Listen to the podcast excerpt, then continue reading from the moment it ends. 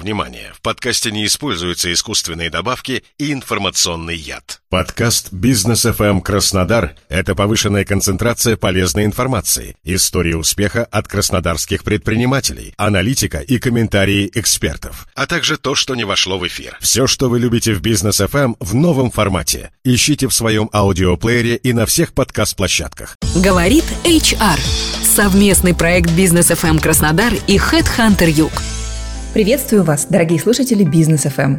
С вами Олеся Лавренова, директор ХХРУ Юг. И в этот весенний день мы будем говорить о прекрасном, о женщинах и о профессиях.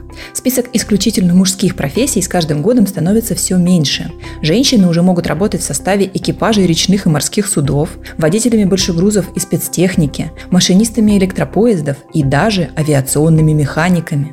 Но все-таки большинство представительниц прекрасного пола трудятся в сфере продаж. Традиционно женскими остаются сферы образования, медицины, бьюти-индустрии и туризма. А еще по-прежнему остается преимущественно женской сфера управления персоналом. Кто они? Женщины HR, рассказала начальник отдела по подбору дирекции по управлению персоналом компании «Агрокомплекс» Ирина Хмелевская.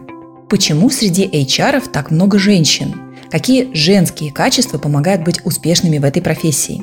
Я сталкивалась с мнением, а, что многие психологи видят в работе HR черты характера, которые ну, вот в большей степени как раз присущи именно женщинам.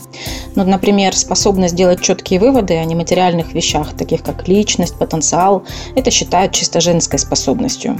Ну мне кажется, что женщины по своей природе более чувствительны к человеческим проявлениям. Они наблюдательны, ну, обладают больше гибкостью, что, несомненно, дает им фору перед мужчинами в части там, успешности выполнения функций, да, которые связаны с управлением человеческим ресурсом.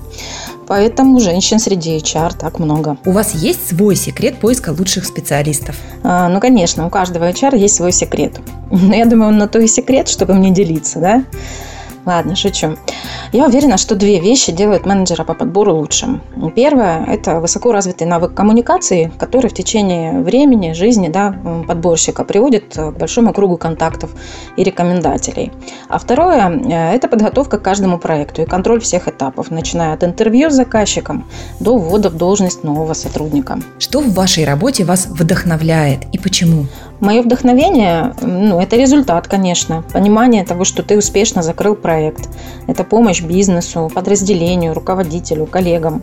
Но без этого смысла делать что-то вообще нет. Как вы понимаете, что кандидат ваш? Вовлечение в каждом проекте от тебя должно быть на 100%.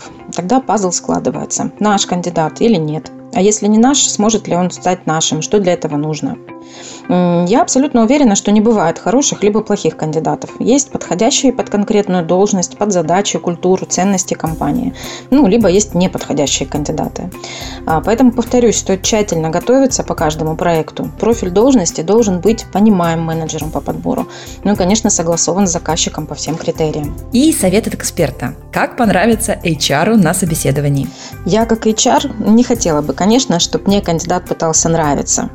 Ну, для того, чтобы HR не ошибся в своем решении и кандидат был успешен в компании, требуется только одно – честность кандидата перед HR и перед самим собой. Очень важно, чтобы профиль, цели и ценности совпали. Тогда и пытаться нравиться не нужно будет. Все само собой успешно сложится. Я желаю каждому найти свою позицию, свою компанию, чтобы удовольствие в каждом дне было по максимуму. С вами была Олеся Лавренова, директор ХХРУ «Юг». Полную версию программы читайте на портале kubain.bfm.ru. Говорит HR. Совместный проект Бизнес FM Краснодар и Headhunter Юг.